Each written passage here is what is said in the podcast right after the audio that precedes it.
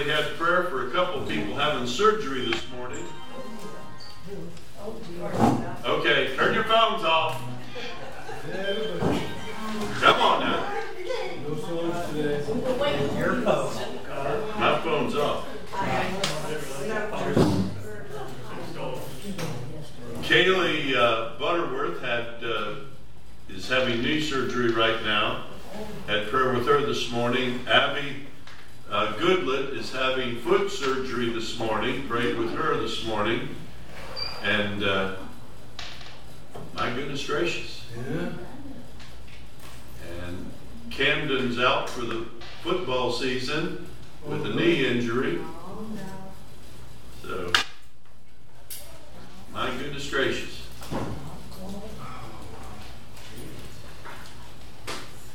We're going to study God's Word today.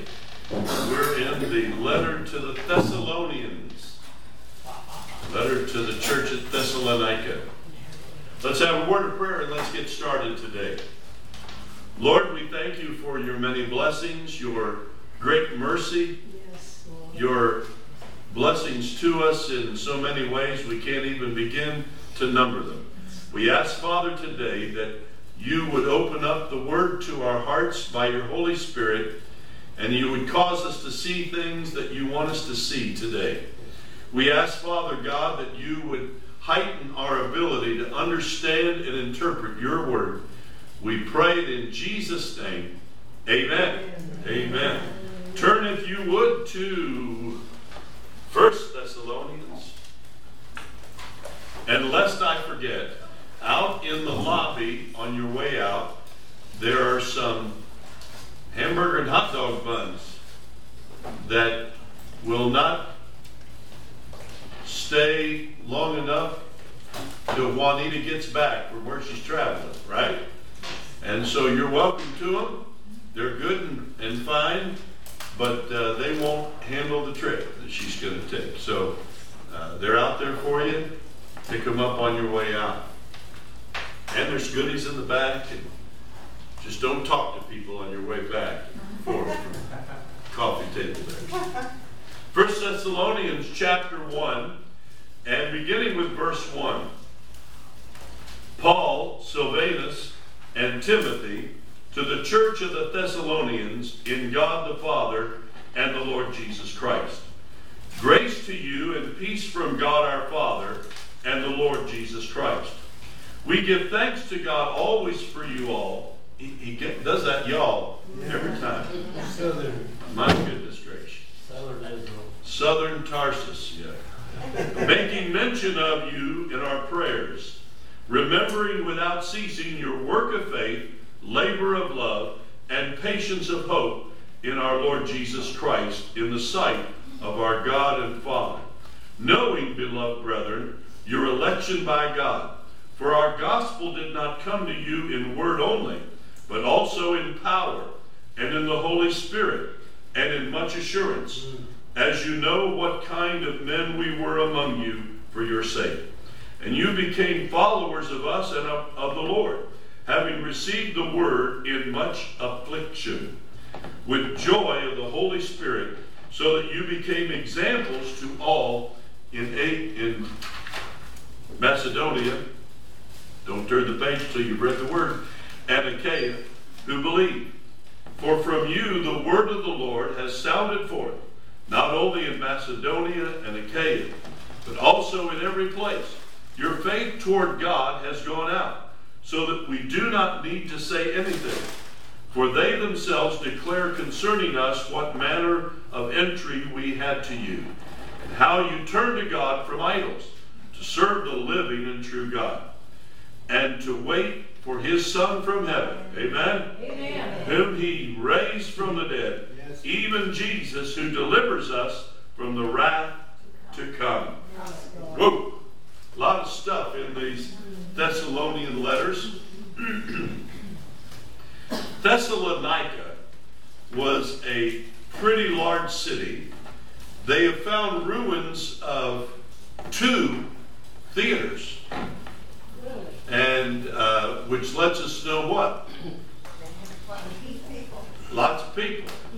They would, uh, we would gauge the size of cities by the number of seats in the theaters and multiply by four or five uh, to get the population of the town.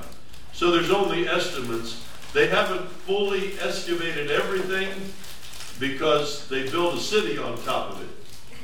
So uh, it's a little tough. Now in Israel, they don't do that. They dig down, they find an artifact, there's nothing going to be built there.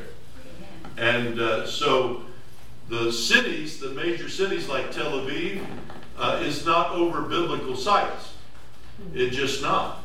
And uh, so we, we. All right. So we uh, we get a fuller picture of the history of Israel when we go there, and uh, let me send a word out. Okay. Uh, the news media is not the best place to find out about Israel. I don't know of a single news supplier that gives great coverage to Israel. Uh, Unless it's bad. Unless it's bad. Yeah, well, they give bad coverage to Israel. Uh, someone noted that uh, they're showing that there's there's riots and unrest in Israel. Well, I checked it out, and you do you see any riots or or protests going on in America right now? Anybody? Have you seen any? Uh, uh, yeah, well, the United Auto Workers is picketing and waving signs and everything. And uh, on the other side of the world, they show those things as major protests and they're just out picketing. Same thing is true in, in Israel. The media has to come up with a story to document their reason for existing. And uh, it's been our experience. I've been to Israel many, many, many, times. many times. And uh, one of the stories that illustrates this best, I was on a fact finding trip to Israel. Uh, the Israeli government, they were getting such bad press, they paid for 90 of us to come over. Okay? 90 tour leaders to come over, pastors and uh, leaders, to come over to Israel because the media was just killing them, you know. And they said, "We're not gonna, we're not gonna tell you what to write or what to do, but you come over and you're going to take an all-expense-paid free trip throughout Israel. You're going to go to the major cities. You're going to talk to the mayors, the Knesset leaders, and then we're going to send you out to talk to the common person in the street. And then at the last night, we're going to have a big banquet with the U.S. ambassador to Israel, and you are to report your findings to them when, when you have the meeting. And so we did. 90 of us traveling all over the countryside and uh, talking with mayors and leaders and whatever. And the last night we met with the U.S. ambassador. And this was basically our report. America needs to ban CNN. Amen.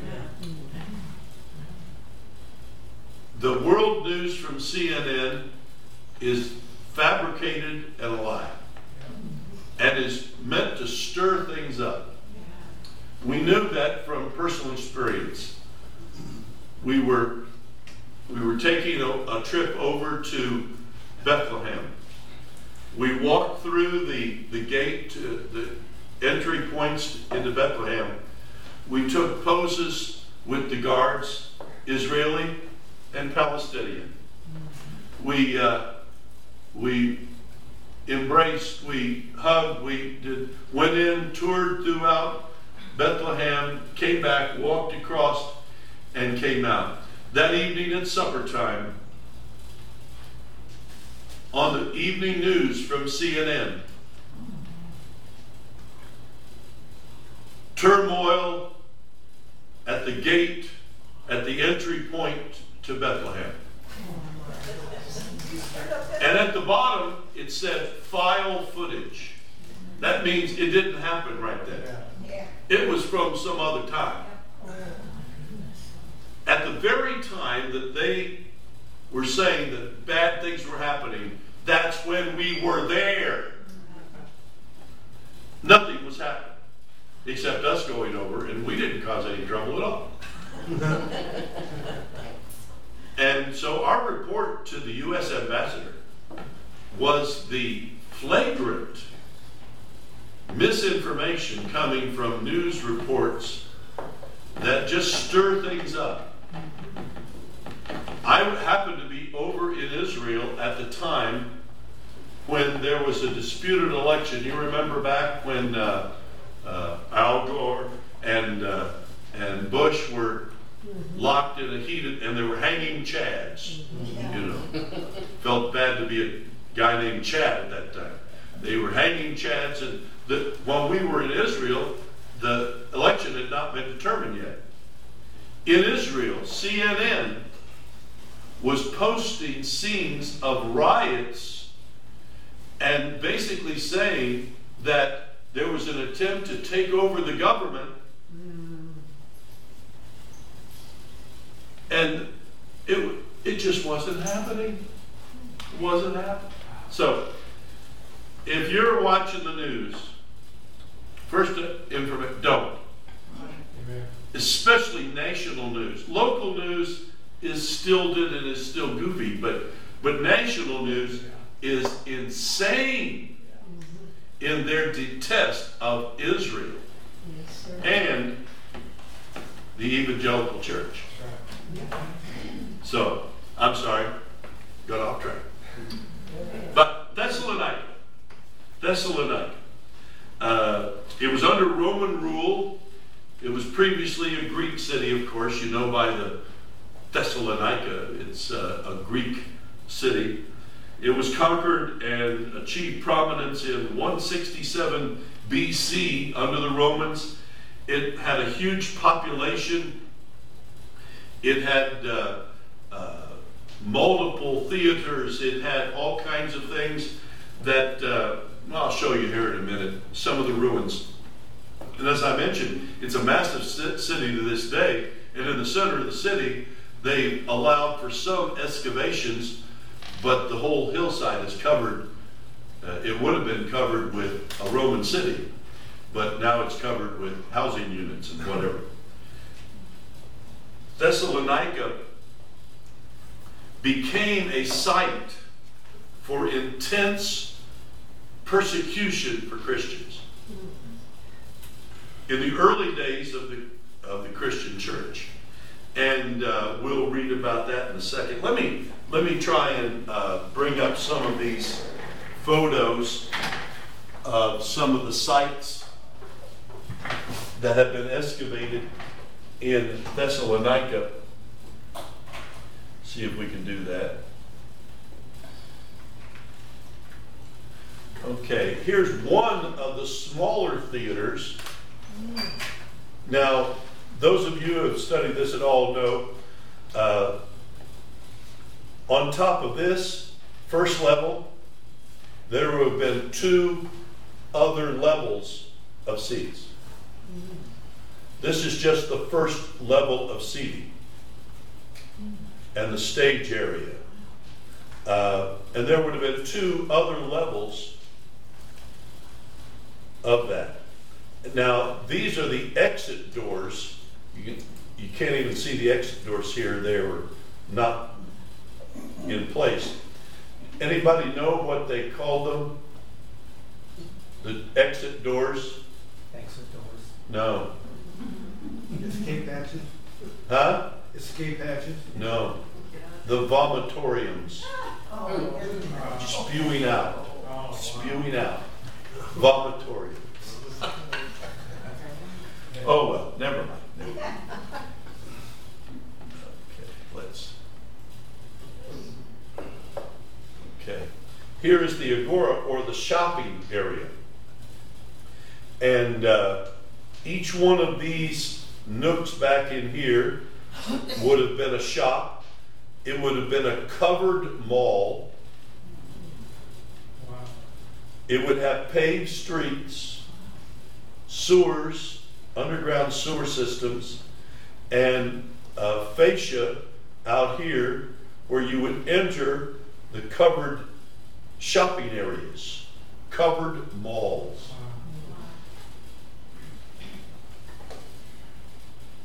Is that when we get walls from now?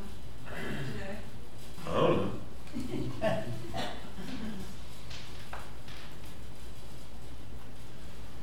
It had a massive aqueduct system which brought running water into the city for the public bathhouses and for the leaders of the community, they would have running water in their homes. Oh, don't ask, it was hot and cold. It was just cold water. But hey, I'll take cold water, you know. You can eat it. And right beside the aqueduct was one of the Roman bathhouses where they would have public restrooms and bathing facilities and a pool.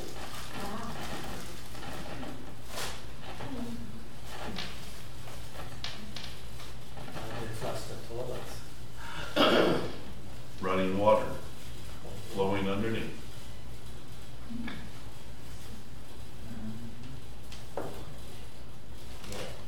There's another view of the, one of the two that they've discovered of the theaters. Now, these down here would be where they would bring in their actors, or in uh, other times, they would bring, they would flood this and have boat.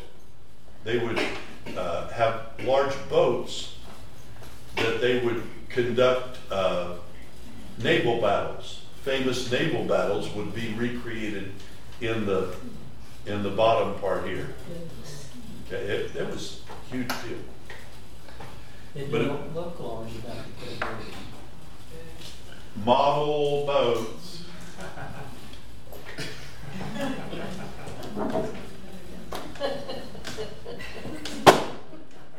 Model boats like this, and then they would mock the battles with all the Roman ships. They were all cheering that stuff on. Let me see if there's any others.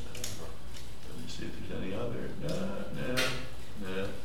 There we go. Uh, it was a huge city. They, uh, it was probably five, six hundred thousand people in the city at that time.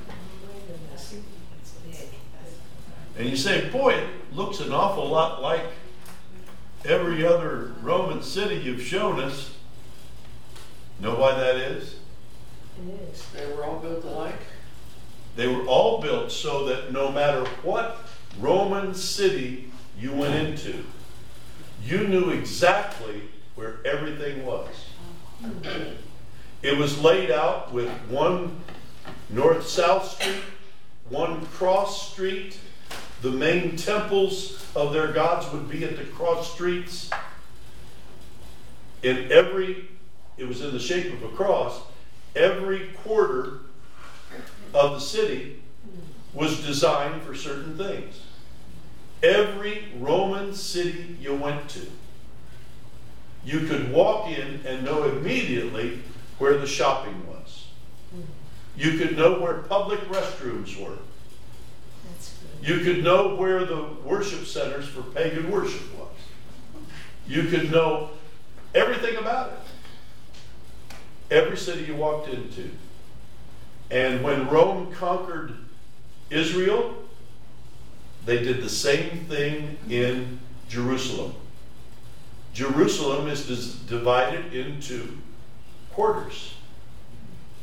And uh, in the same, same plan of the Romans, they built over top of ruins. So now they've gone underneath some of the Roman ruins and found some previous ruins of Jewish settlements and whatever. So Uh, that, any questions about Thessalonica that I can try and answer? Or do you care?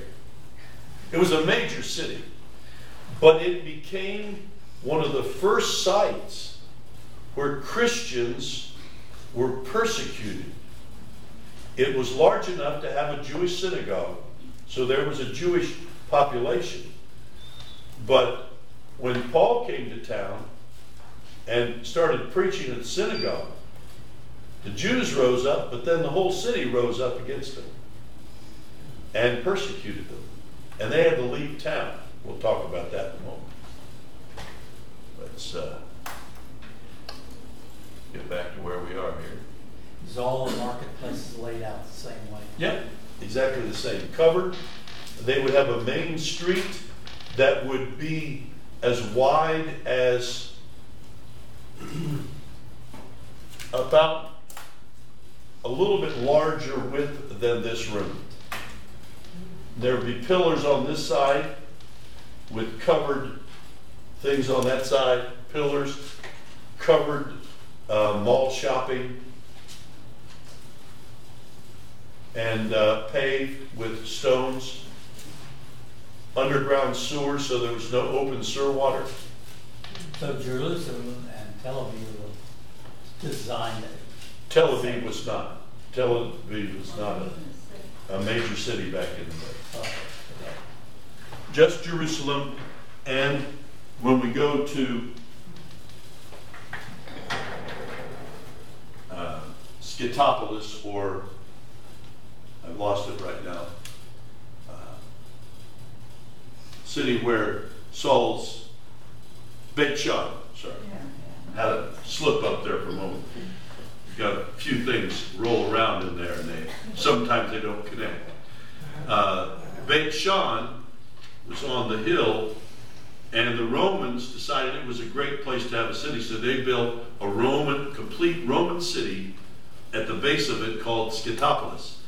And when we go to uh, Beit Shan or Scythopolis, we see the this massive city laid out exactly like Thessalonica was laid out. So, and you walk into the city, it's like your home. You know exactly where to find. Not like Columbus or other cities. How many of you ever get lost in Columbus? How many of you ever had traffic problems in Columbus? Last night we were trying to get to the Clippers game. Oh my goodness. It was bumper to bumper on every single road that we went to. Well, that's neither here nor there. But uh, Columbus doesn't really have a good plan. Have you ever noticed that Columbus, when they were designing the freeway system through Columbus, that if you're going from north to south and you want to go to Cincinnati and you follow 71 through the center of Columbus, the major thoroughfare, north south, I 71, goes down to one lane. Brilliant plan. They needed some Romans to tell them how to plan a city and roads in and out so that you didn't have to have a vomitorium. You know. so, can I get somebody to turn to Acts 17, 1 through 5? Acts 17, Tom's got it. Acts 17, 1 through 5. Now, when they had passed through Amphipolis and Apollonia, they came to Thessalon- Thessalonica, That's three in a row. right? three, three, easy for me to say, where there was a synagogue of the Jews. Then Paul, as his custom was, went into them after three Sabbaths, reasoned with them from the Scriptures, explaining and demonstrating that the Christ had to suffer and rise again from the dead, and saying, This Jesus whom I preach to you is the Christ. And some of them were persuaded, and a great multitude of the devout Greeks, and not a few of the leading women, joined Paul and Silas. But the Jews who were not persuaded, becoming, becoming envious, took some of the evil men from the marketplace, and gathering a mob, set all the city in an uproar and attacked the house of Jason and sought to bring them out to the people. Okay, so here's the situation. Uh, Paul comes to town. He knows what quarter that the Jewish quarter would be. It's a large city and it has enough to have a Jewish synagogue. And so he goes right there. And he begins to reason with them three weeks in a row on the Sabbath from the scriptures because every synagogue had copies of the scrolls brought to them from the scribes. And so he was preaching the resurre- death, burial, and resurrection of Jesus Christ from the Old Testament scriptures. Amen? Think about it. Amen. Folks, it's not just a New Testament thing, it's a, it's a whole Bible thing. He preached out of the Old Testament, he preached Isaiah and everything else out of the Old Testament about Jesus, how that he, he came, he lived a sinless life, he died on the cross, he rose and ascended to heaven, and he preached it all out of the Old Testament. Amen. So much so that many Jews were converted, Gentiles came to hear it and received Jesus, and prominent women from the city of Thess- Thessalonica also responded to the message of Paul. Amen. Now, we know there were some prominent women in Thessalonica. Anybody remember one that you know the name of? Lydia. Lydia. Mm-hmm. Now she had she had gone to Philippi, right, to start up her dyeing business, not her fabric business. Yeah, there's a lot of dyeing businesses around, but she was dyeing fabric, uh, and she went there. So it lets us know that it was a climate of in those agora shops that I showed you. Okay, some of the prominent women had shops and vendors. Lydia had one of those. I think that's cool. And and so, but some Jews were envious and jealous of, of what was happening because Paul was getting people excited about Jesus. And what what those Jews do, what those angry Jews do? Well, not before that. They didn't want to get their hands dirty. What did they do? They went down to the bad side of town. Now every every town has a bad side. And that's where all the, the, the drinking and the carousing goes on. How many of you think you might be able to find a bad side of Columbus? Oh, About several. And is it is it does it just get to me or you see all these shootings and everything and they're happening at 2 a.m. at bars. Yeah. Oh, wait a minute. What are you doing? You know. Right. Never mind. Uh, back, back. at the house. It's somebody else's fault. You know. Person shouldn't have been shot. That's true. But if they weren't there, guess what? They wouldn't have been shot. Exactly right. And uh, the they go down to the bad side of town, and they they went they rounded up some bad characters from the marketplace. Okay, the agora we saw that. Okay, the marketplace area. When you go to stores, can you go to stores and find some vendors or panhandlers or people that are out trying to uh, scam you? Uh, anybody ever bought a watch on a street corner?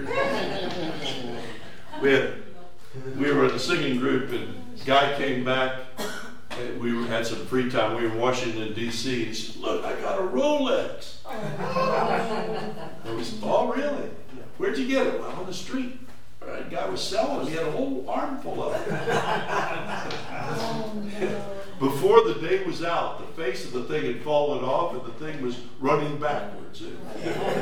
Uh, so found some bad characters from the marketplace, formed a mob, and started a riot in the city. You know, it's easy to start one of those.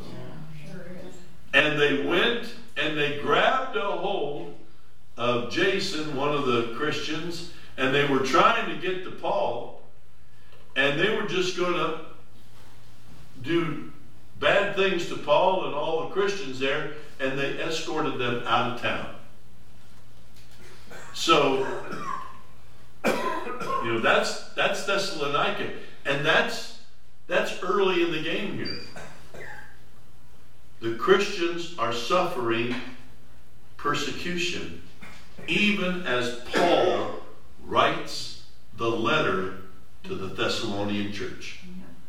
He talks about their afflictions. And he's referring back to this, this mob thing that happened. They were pulling them, dragging them through the streets of the city, and uh, beating on them and throwing them out of town and everything. And all they did was tell people about Jesus. Say, boy, it's terrible that that happens, folks. It's happening. It's happening around the world right now. But even as this letter was being written at the very beginnings of the church in Thessalonica, founded by Paul on those consecutive Sabbaths that he taught, and a strong church grew in Thessalonica. The theme of these two letters, he writes first and second Thessalonians. Guess which one he wrote first? You're so sharp. Uh, the main theme is that Jesus is coming back. Amen. Hallelujah. Of both of them. Now he talks about other things, but the one thing that's interesting about the letters to the Thessalonians, Paul doesn't have to deal with a lot of the false doctrine issues. The teachers don't want to come in and portray themselves as Christians because Christians are being persecuted. Now that's the the only positive thing about persecution. When persecution happens because you're a follower of Christ, false people who aren't really Christians right. don't want any part of that. So the uh, the persecution that was going on did a positive thing. There weren't people calling themselves Christians who weren't because there was persecution if you were a Christian. You understand what I'm saying? And I'm, I'm getting blank stares, but I'm trying to communicate here. It's I, I, I ate I ate a bunch of hot dogs last night. It was it was Diamond Dog night, and, and a lot of hot dogs entered the ministry last night. I'll tell you that. And uh, I'm trying to communicate here, but nothing is written about false teachers and false doctrines of Christians because the Christians, real Christians, were being persecuted for their faith. I want you to watch how you pray. Yeah. Oh, well, we don't want any persecution of the gospel here. You know what? It might separate. It will separate the real from the false. Yes, sir. But I don't want to be persecuted. No, I, I don't think Jason did either. But the fact was, it was a separation point. According to Jesus, persecution is going to come upon those who follow his gospel, the real thing. And uh, the two letters, neither one of them deal with major false teachings. They're going through persecution and affliction. And the word from the Lord through Paul is hang in there. Jesus is coming. Boy, that's a good thing for us to know when we're going through difficult times. Jesus is coming. Well, he hasn't come back yet. No, but we need to have a hope beyond what we're going through. Amen. When we are hopeless, we give up. Yes. The Lord has laid a message on my heart for this coming Sunday uh, about this very thing. Lift up your heads. Lift up your heads. If you can be here Sunday, be here Sunday. If you know some people that are going through discouragement in their faith and difficult times, get them here Sunday. Lift up your heads.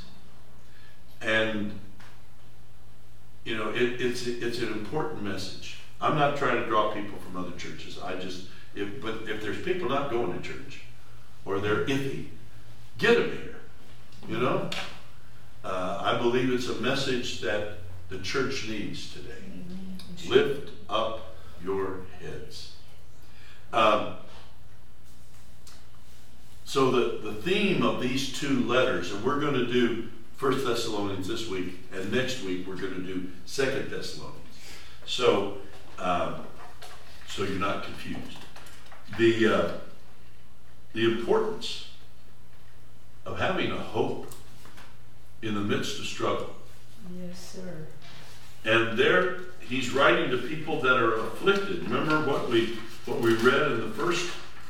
He said, uh,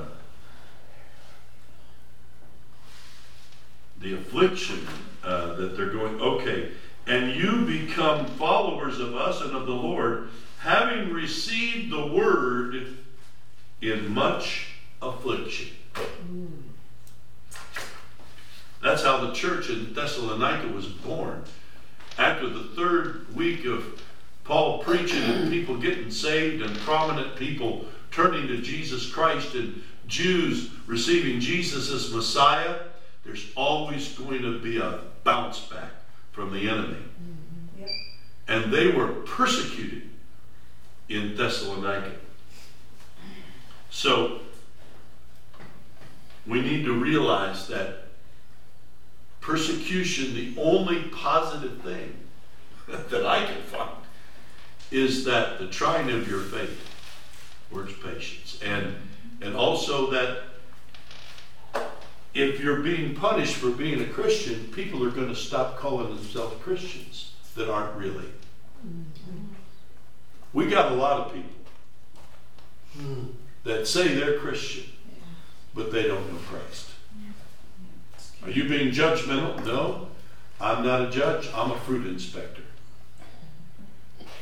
By their fruits you shall know them.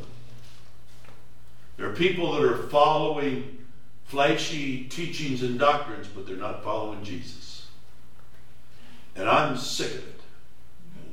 I'm nauseated by it. And but persecution is going to separate the wheat from the chaff, folks. Yes, sir. Just saying. Just saying. It kind of goes hand in hand. You know, we saw what happened after the towers went down. hmm I mean, people were in church, you know, and, and uh, didn't last long. But Yeah. they were flocking to the churches. Yeah. Yeah, I remember we were setting up chairs the Sunday after. Uh, I was pastoring in Bellefontaine at the time. We were setting up chairs. We were in two services and had to set up chairs for both. And uh, I didn't have to do that ever again after that Sunday. That's sad. Uh, we want to look at the prayer principles in 1 Thessalonians. The first principle found there in 1 Thessalonians 1, 2, and 3 is this. We give thanks to God always for y'all, making mention of y'all in our prayers, remembering without ceasing your work of faith, labor of love, patience of hope in our Lord Jesus Christ, in the sight of our God and Father. Work. The work and the workers. We need to pray because there is work. that needs to be done? Yes, sir. How many of you at your house have things that need to be done? Any have things that need to be done? How many of you, how many of you deal with laundry? Any of you have laundry issues? I'm not allowed. You're not allowed? Laundry issues? I'm with you, Jim, I'm not allowed either. I can switch the things between the washer and dryer, but I'm not allowed to put the, ever since I got that red towel in with my white t-shirts. I'm in the pig. But, uh, have you ever noticed laundry doesn't do itself? Yeah, Have you ever noticed that? yeah. Dishes, dishes don't do themselves either. Now, we come close to having our floors do itself with, we have one of those robot thingies that Linda yells a command out to it. She calls it Bertha. Bertha, sweep. Bertha goes all over the place, sweeps up, and then takes herself home when she doesn't get lost. Uh, But Bertha can't climb stairs and sweep them. Uh, it doesn't do itself. How about how many of you had to fold clothes? Mm-hmm. You ever notice they don't fold themselves? You say, well, that's not hard work. Yeah, but it's mm-hmm. it's work. Yeah, it's for. It may not be hard, but it's work. If, if you don't if you don't think it's hard, fold fitted sheets. Oh, yeah. I just do that. I can get some I can get somebody upset in a heartbeat trying to just just Yeah. roll them up in a ball and throw them in. No,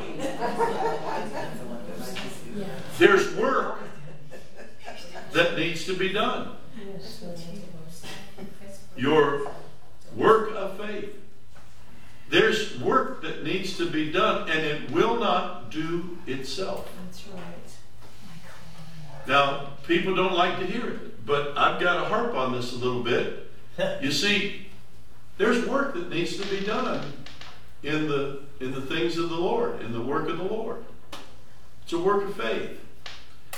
And whether it's well, let's list some of the we're going to have. We're just going to talk about church for a moment, okay? Mm-hmm. The, the gathering of the believers.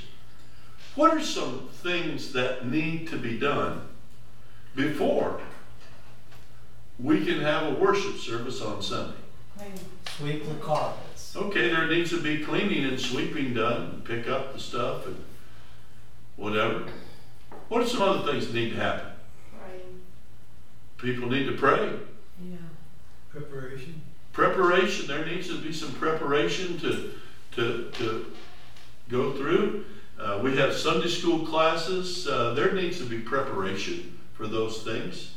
Uh, let's say we're having a, a, a funeral and there's going to be a funeral dinner to follow. What are some work that has to be done? Cover dishes. People have to work at home, cook something or bring something. What else? Clean up.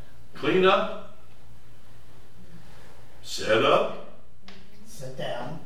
You know, last time I checked, Tom, correct me if I'm wrong, Tom. If, if I'm wrong, let me know. The chairs and the tables do not set themselves up. No. They do not. I've not witnessed that. You've not. I, it would be interesting to see. Uh, and and the kitchen doesn't clean itself, and the refrigerator certainly doesn't clean itself. We have some people that think the refrigerator cleans itself. That you can put stuff in there and leave it for months at a time. It develops a life of its own. We could create penicillin off of the mold from some of the stuff. Do coffee pots turn themselves off and clean themselves after Sunday school? No. There's work that needs to be done, and it will not do itself. That's right. Praying around the altar, having people lay hands upon the sick, taking up offerings. Uh, how about music? It just kind of happens, doesn't it? It just happens. We take it for granted, it just happens. No, there's practicing behind the scenes. There's uh, all getting all the songs together. That is harder. Anybody who's tried to put together a song worship service, can some can I get a, a witness? It is harder than it sounds. When you're when you're putting multiple instruments and multiple voices and people songs in multiple keys and and uh, it's harder than it sounds. Yet somebody's working. Somebody's working to put all that together and to practice and to do those things. How about for Bible stu- just Bible study? Is there any work that needs to be happen before Bible study comes off? Preparation. There's got to be some preparation. It better not just be one person prepping. We all ought to be studying. How many of you have a hunch of where we're going to be next week in our Bible study? Second. Second You know, throughout this whole prayer by the book study, you you've known where we're going to be. Let's have a show of hands. How many have prepped for the class? I did last week. Just looking. Oh, I lost my plane. Oh, no. All right. El Al took a hit here. I hope that ain't a sign. No, it's a, it's a metal plane. It's just fine. I'll put it back on its pedestal later. But, uh, uh, I'm not trying to step on toes. I'm just trying to bring light. Sometimes light brings heat too. Um, you know, there's there's people that do jobs that you're not aware of.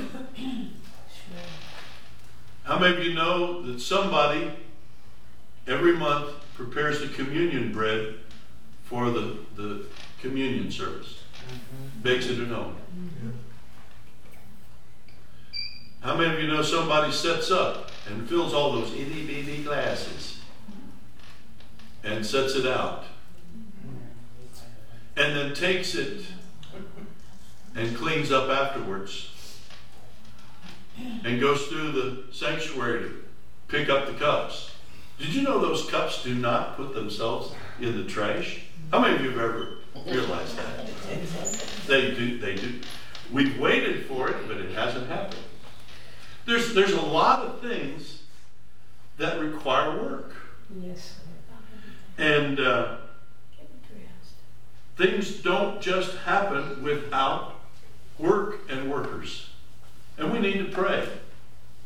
Jesus, on one occasion, told the people to look out into the harvest field. The fields are white unto harvest. Remember that? Yes, yes. And the disciples are, mm-hmm. Okay, I see it. The very next verse, which is in the next chapter, but you know there were no chapters and verses in the middle there until the third century. Then he commissioned his disciples to go out. Pray you to the Lord of the harvest that he would send forth laborers into the field. They prayed for laborers and they became one. Mm-hmm. They became so. That's what it takes. praying for the work and the workers. There's tough jobs behind the scenes. You know, can you imagine how much trash this place generates on a weekly basis? Yes. And taking it out to the, huh? Especially after food distribution. After food dis, oh my goodness. Well, there's a little bit of work to be done when we're distributing the food. It doesn't, those of you who work in that ministry, it does not just happen. Oh, I'm so glad that we have that outreach and it just seems to all just fit together because people fit it together. Can I see the hands of those who were bagging stuff last month, last weekend? We had to bag everything. Bagging them and then setting them up and uh, whether it's going after ice to keep the milk cold or uh, or taking it out to the cars. We served over 180 families, goodness, estimated 600 people. Praise the Lord. But it doesn't just happen. We need to pray for the laborers because there's much to be done. We need to pray for the laborers. Whether it's Marcia telling him to come and not run her over in the, in the car, or Jeff lifting every single one of those boxes and putting it into the car. Or you making multiple trips around to fill the boxes till we become dizzy and and and, uh, and trying to figure it all out. But you know that's not the end of it. On Sunday, we opened it up and some people took some foods. But then on Monday morning, Bill showed up with his van to take any leftovers down to the Van Buren homeless shelter so they can fix meals. There's work. Well, it's marvelous that it all got taken away. The work does not do itself. We need to pray, as Jesus said, for the laborers. We need to pray to the Lord to send forth laborers because there's work that needs to be done. Doing tough jobs behind the scene, whether it's emptying the coffee pots after the services, or emptying the grounds, or picking up various and sundry things in the room. There's things that need to be done. It's work. It's not glorious, it's not glamorous. But work doesn't do itself. It takes work, hard work. You say, well, I would if I didn't have this. Well, it also takes priority setting. You know, you say, but I, but I, but, but I, I can't. Well, that's fine if you can't. But have you prayed to the Lord of the harvest? There's work that needs to be done. Uh, had an old old preacher that used the term said, "We got workers and we got shirkers. Don't be a shirker, be a worker." Ask God. Let's let's look about this principle of praying for the workers and the work. There's work to be done, and it just doesn't happen. It'd be cool if it did, wouldn't it? Any of you remember back in the 60s, television program came on called Bewitched. Now, I was not a big fan, but a lot of the ladies were. Any of you ever watch it? Anybody ever see Bewitched? Yes. And you'd have a cluttered house. And what did Elizabeth Montgomery do? Twitched Twitched her nose. Had a little sound effect with it too. And everything just put itself away. And, and the cake baked. And the house was clean. And the laundry was done.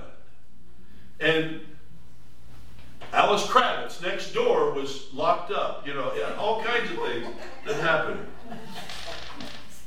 We've often wished that we'd just wave a magic wand and have everything happen. But you know what? There is work to be done, and it just doesn't happen.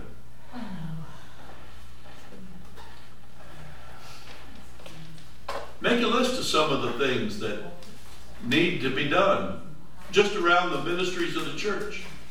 You know, we need we need some other helpers in nursery. We've had some of our nursery workers. One of them's going back to school and is expectant with another child.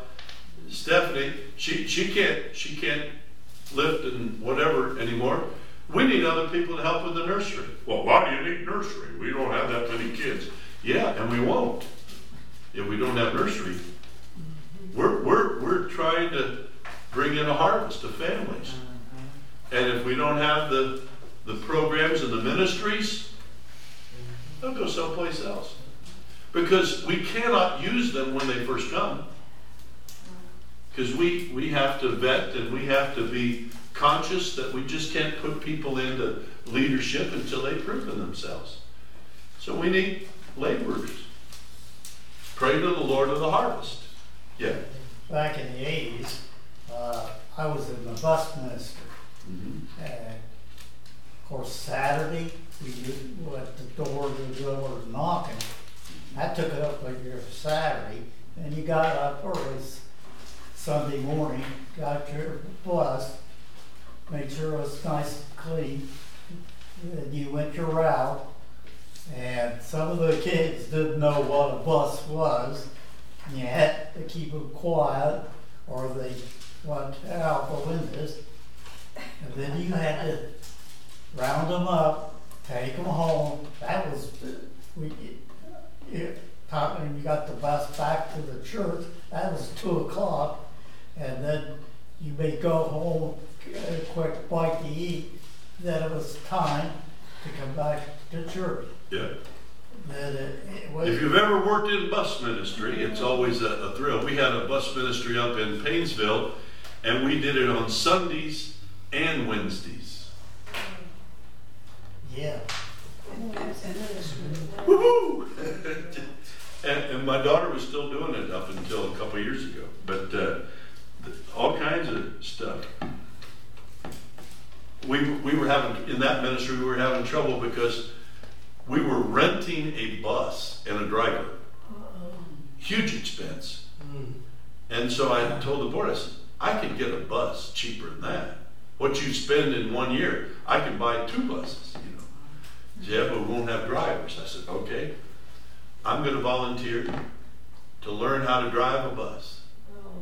And if we would, as a board, go on record, if you want to learn to get your CDL, it can help you find other work and other jobs too. And uh, the church will pay for you to get your CDL license through the training. And uh, as long as you say that I'll help out with the bus ministry. We had a lot of people that, that did it. And so, old Fumble Bumble King, I, I, I, I did my training. I, I took I took my parallel part an 84 passenger snub nose bus. I'll have you know. But you know, bus ministry doesn't just happen. No.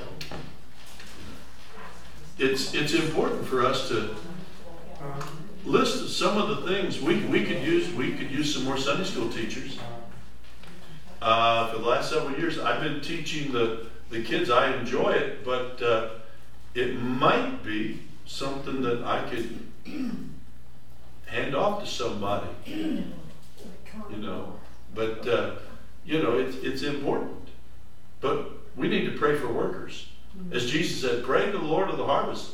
He'd send out forth workers. Then Jesus said, and you're it. Simon Peter, oh Lord, send the workers. Jesus said, next. so we need to pray for the workers and the work. There's much that needs to be done, that could be done. I've had, I have people come up with great ideas. Pastor, why don't we do this? Sure, let's do that. Are you going to head that up? Oh, no. Okay. Well, then why don't you start praying for somebody to head it up? Because I don't need any more on my plate. My plate's already big. But uh, we need to pray to the Lord of the harvest, but we need to pray for workers and the work. I believe there's lots of ministries we could have here at the church to impact our community. But we need people to step up and say, Well, I would if I could. Well, that's great. You pray then. But be listening if the Lord taps you on the shoulder. I need somebody to read 1 Corinthians 3 12 through 15. Who'll do that one?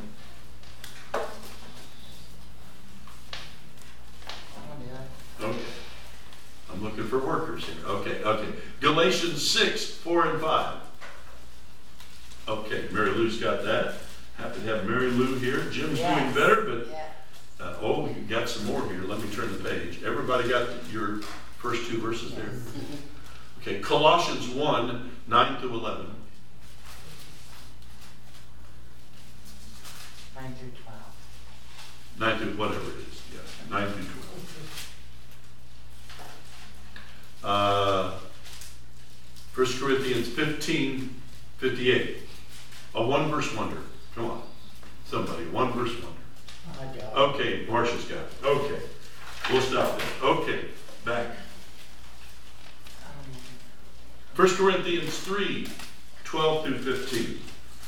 Now, if anyone builds on this foundation with gold, silver, precious stones, wood, hay, straw, each one's work will become clear, for the day will declare it, because it will be revealed by fire, and the fire will test each one's work of what sort it is.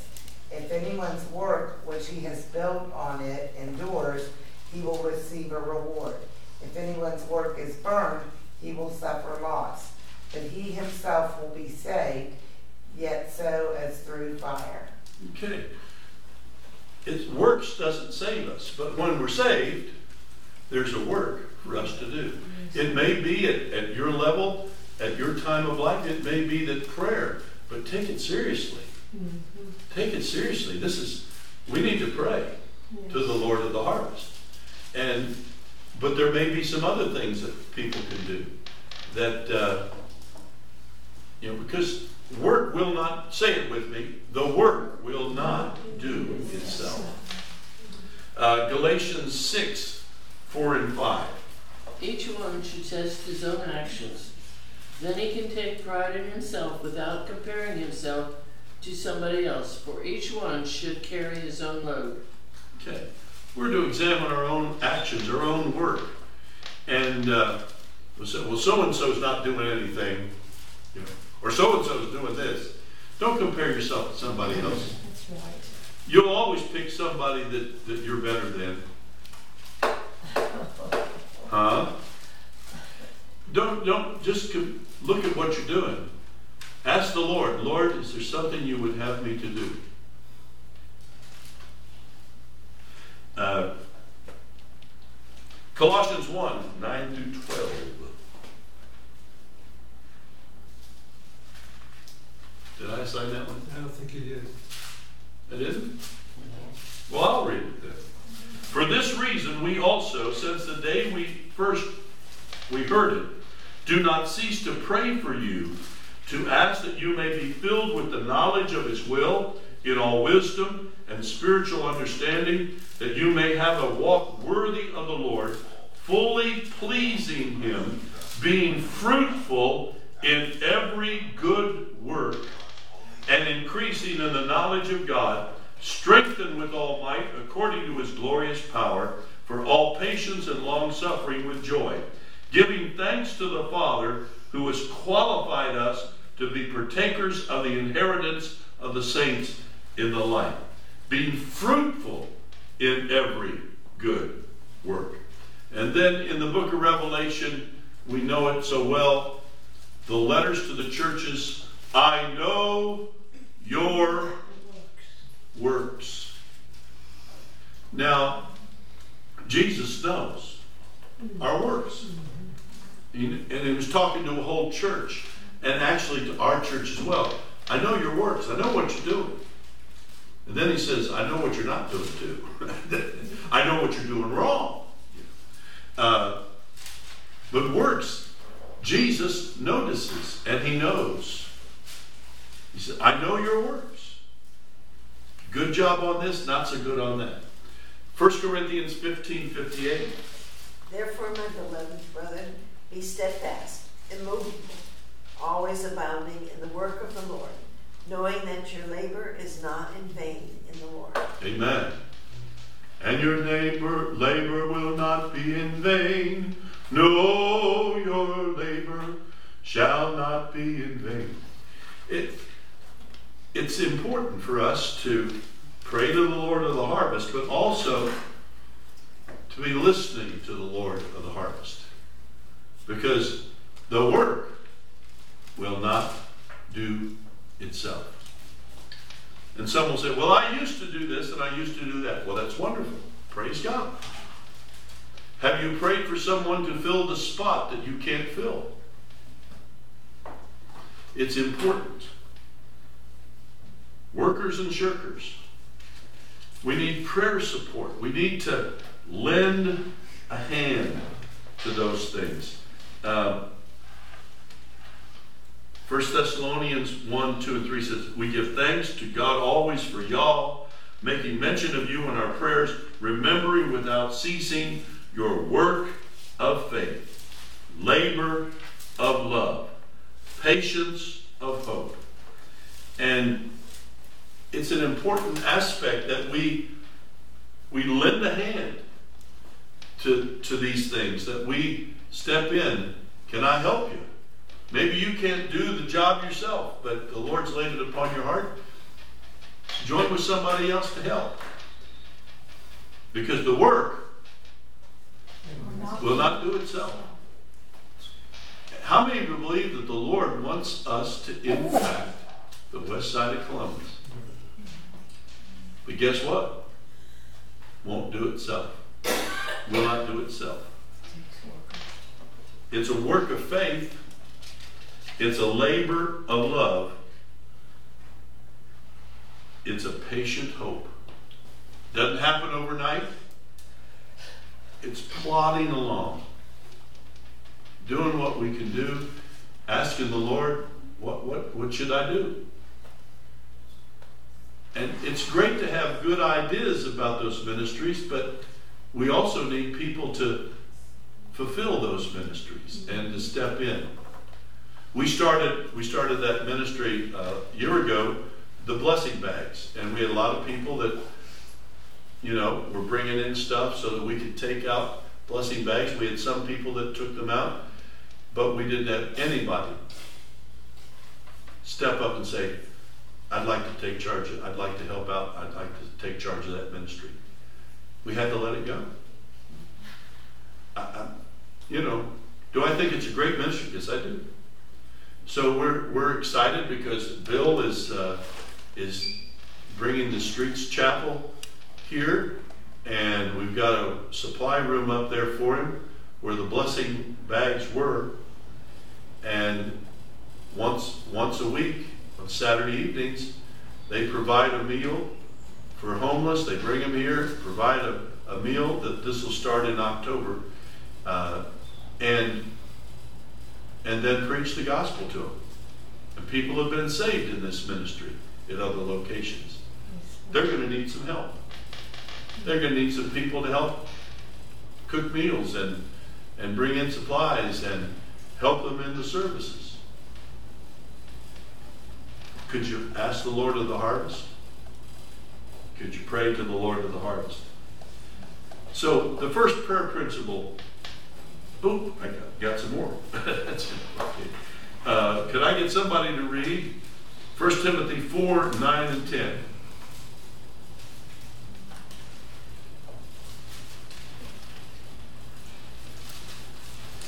Got a volunteer. Got it. You got it, First Timothy, and then Ecclesiastes 9, 10. Who'll do that? Okay, Mary Lou's got that.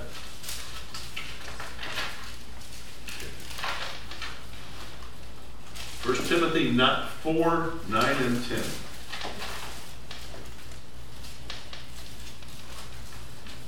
This is a faithful saying and worthy of all acceptance. Acceptance. Yes. For therefore we both labor and suffer reproach because we trust in the living God who is the Savior of all men, basically those that believe. Okay. Uh, we labor.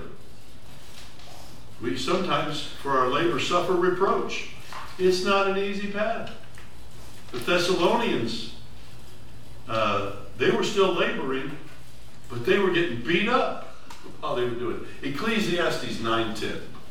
Whatever your hand finds to do, do it with all your might, for in the grave where you are going there is neither working, nor planning, nor knowledge, nor wisdom. Whatever you find, your hand finds to do, do it with all your might. Heartily is unto the Lord, the scripture says. And because there's coming a day when you're going to be in the grave, and how much work you going to get done from there? None. But uh, You say, well, when I get to go to heaven, I'll, I'll keep working. No, I'm sorry. No, you're a great, great cloud of witnesses, but you're not a big help down here, uh, unless you inspire people to do things. So it's a work of faith, and the work will not do itself. It's a labor of love.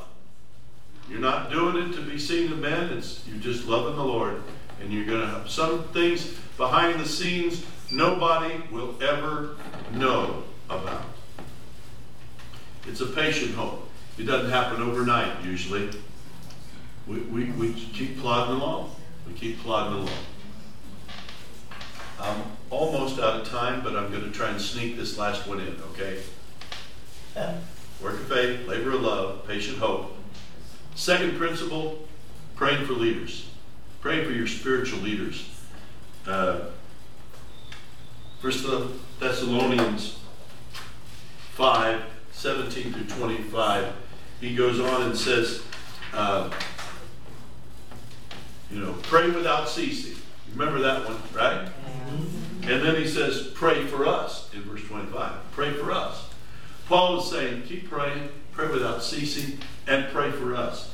Why is it important to pray for spiritual leadership, for pastors, for teachers, for uh, leaders? Why is it important to pray? We need God's help. We need God's help. And we're under attack. Y'all remember the old westerns? The, the, the, they're the wagon train, old wagon train. Ward Bond has brought the wagon train, and, it- and the Indians are on the attack. And Ward Bond, anybody remember wagon train? Oh, yeah. It's still on. And, and, and the wagon train, and they circle them up.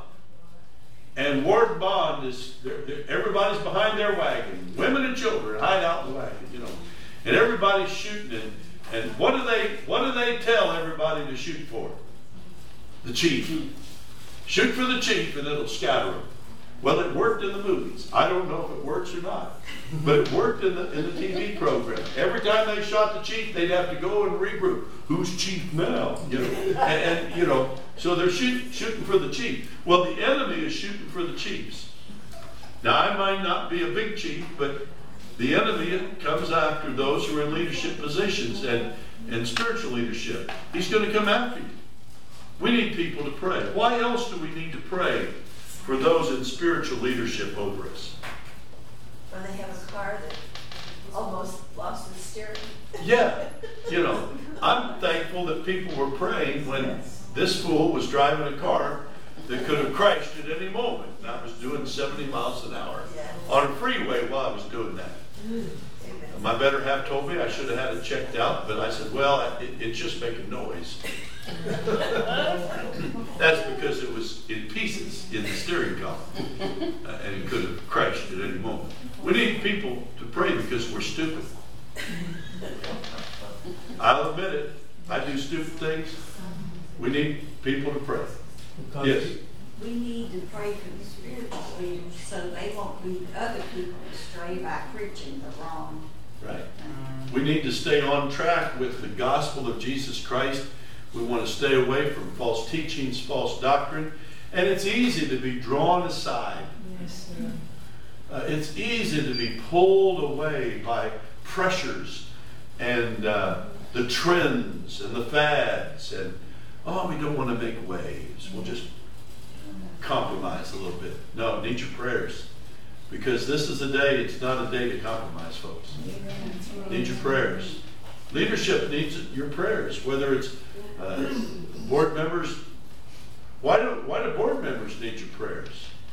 They make decisions. Making decisions for the, the church, and we don't want to be a business, we want to be a living organism, the Church of Jesus Christ. And, and sometimes doesn't make any business sense, but it may make sense to the Lord. Uh, case in point, and I'll have to finish up with this. Uh, several months ago, many months ago, we uh, we were asked to help out the the big block party thing, you know, that we had here, and uh, we we were asked to kind of handle the block party. How many of you have any idea how much we had, money we had to front to do that? Much as And, well, could you be more specific? thousands, Could you be more specific? Would you like to know? tens of thousands. Sixty-seven doesn't, Six thousand four hundred and eighty-four dollars. Wow. This little church. I put a dent in the budget. We, but we kept on going. Today, we're supposed to get the check for it. We were promised that everything would be, we kept all the receipts and everything, but it takes a lot to put on something like that. Absolutely. But the leadership of the church had to be willing to go out on a limb and say, yeah, we believe that lives can be touched by this. Revived Church did not have the space to host it. We, they came to us and said, would you be willing to host it? And then Carissa was asked to head it up. And behind the scenes, there were hundreds of hours of effort put in to touch lives. Put it on the, on the surface, it didn't make any sense. But sixty-four hundred dollars. Mm. That's, that's faith. That's not business sense. That's faith sense. I praise God that we had leaders that were willing to do that. I got a written document on my desk saying that we would be reimbursed for anything we spent before we invested, but uh, that's just me. Uh, we, we need to realize that there's work, and we need to pray for those who are in the work. We need to pray for spiritual leadership. And on a regular basis, as we mentioned before, the worship ministry doesn't just happen. Children's church does not just happen. Sunday school and nursery does not just happen. Uh, funeral meals and and outreaches and trunk or treat and and uh, all kind of other things that we're doing do not just happen. We need to pray for the laborers and to be a part of the work, and we also need to pray for those in spiritual leadership because the enemy does not want the world to be reached with the gospel of Jesus Christ.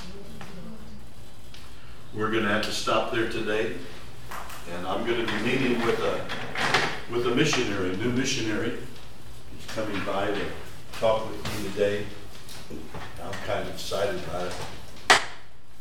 He's the son of somebody who was in our church up in Painesville, uh, in, in Massillon, who's a board member up there, one of the youth group when I was there, and then we got to do the, their wedding, and now their son and daughter-in-law are headed to communist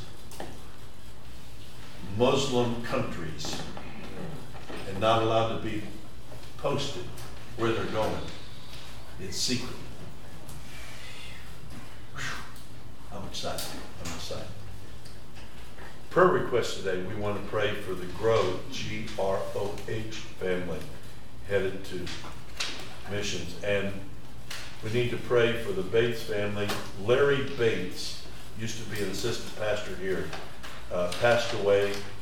And uh, they're going to have visitation on Sunday, the 24th, from 2 to 3 at Grove City Church on Grove City Road and, and guess in Grove City. And, and the service will be following at three o'clock at the church.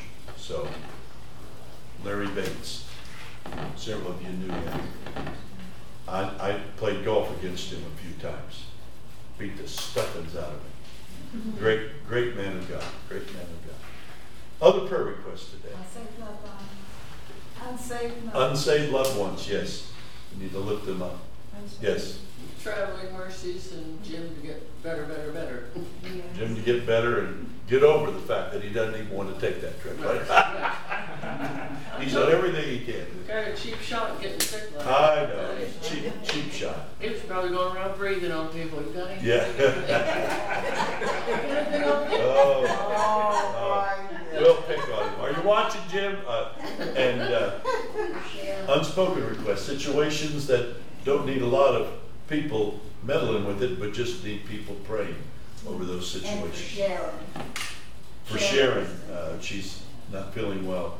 I had the, the people this morning, I'm talking about Abby and her surgery and Kaylee and her knee surgery. Oth- Other unspoken, other, other s- spoken. Yes, Uh, I can put it in as unspoken, but Jedediah Smith had a great message Sunday morning, and there was a great altar call.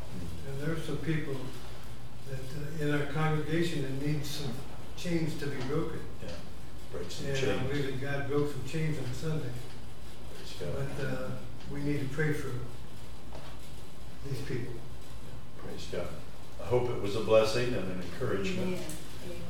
Amen. And uh, I'm back to talking semi-normal now. Because I talked that way for quite a while. Yes, Safe and Friday, I do Friday morning too. Friday morning, she's on the, on the road again? Yes, that's her theme song. Okay. Praise God. Juanita's traveling. Yes. Yeah. Well, let's, let's go to prayer right now. Peace of Jerusalem. Peace of Jerusalem. And uh, several lead us out in a word of prayer this morning. Dear Lord Jesus, we truly thank you for this day. Thank you for your goodness and kindness and mercy. Thank you for the word, Lord. Surely it is a lamp unto our feet. I ask you to pray for all my brothers and sisters who's got many, many, many, many, many prayers coming up before thee. I ask you to look at our pastor, Lord, touching from the top of his head to the bottom of the feet helping him, Lord, that we're humble, that they listen to the Holy Ghost voice, leading and guiding them all truth. Thank you, dear Lord, that we can stand on that rock, Lord, that rock that will stand through all the storms. Thank you for the name, the name of Jesus.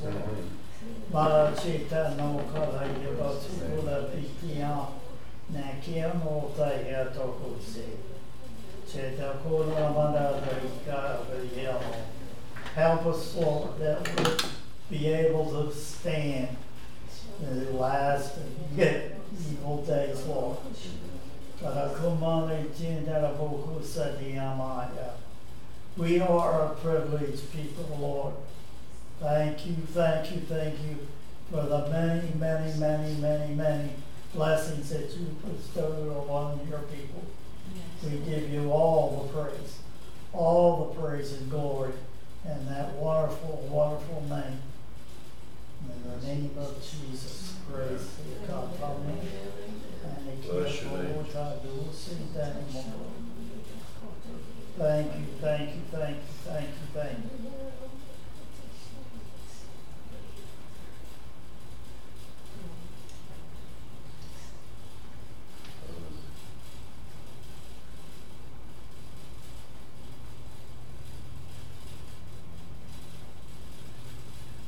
Lord, we thank you that we can come and, and learn. And we thank you for Pastor who is so willing to give so much. Yes. Lord, we pray that you'll strengthen him. Yes. Yes. Bless he and Linda and Pastor Carissa and Gary.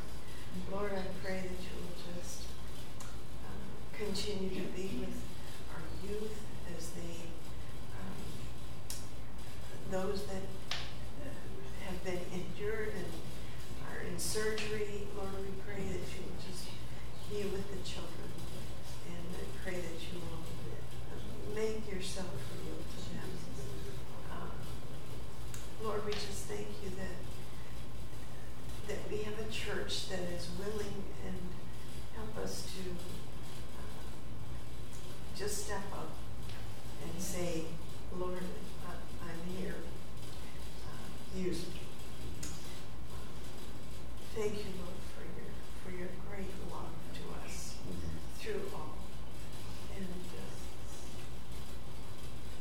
help us to continue to lift in prayer always, like you said, unceasing.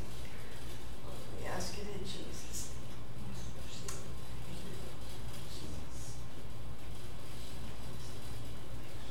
Heavenly Father, we do thank you for that reality that you know the needs. And as we lift them before you, these unspoken requests, situations and circumstances that we're, we're totally clueless, we don't know how to handle, we turn them over to you.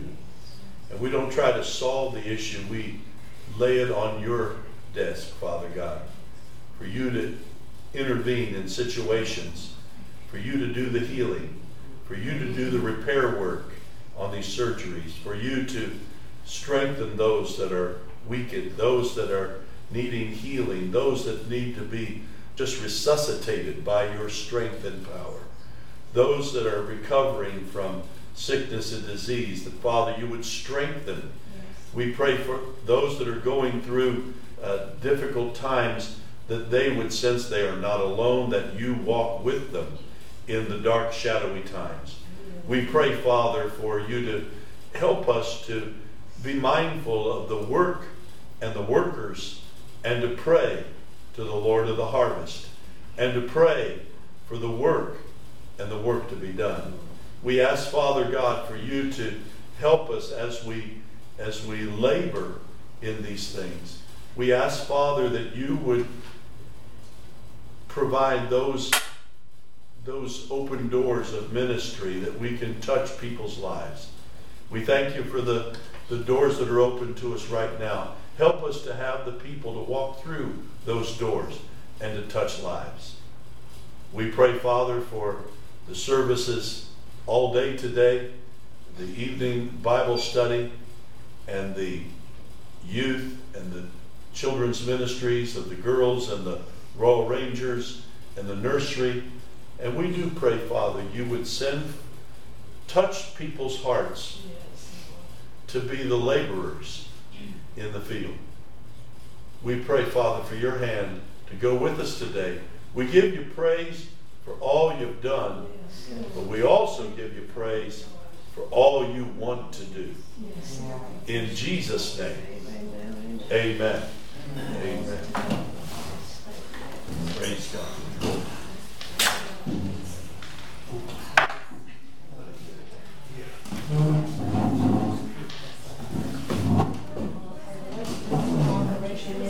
What? We're still signaling. It's down there. The door will close now.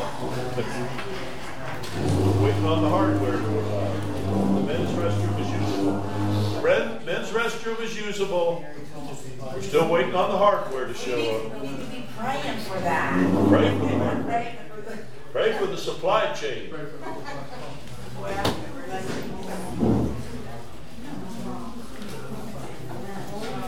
To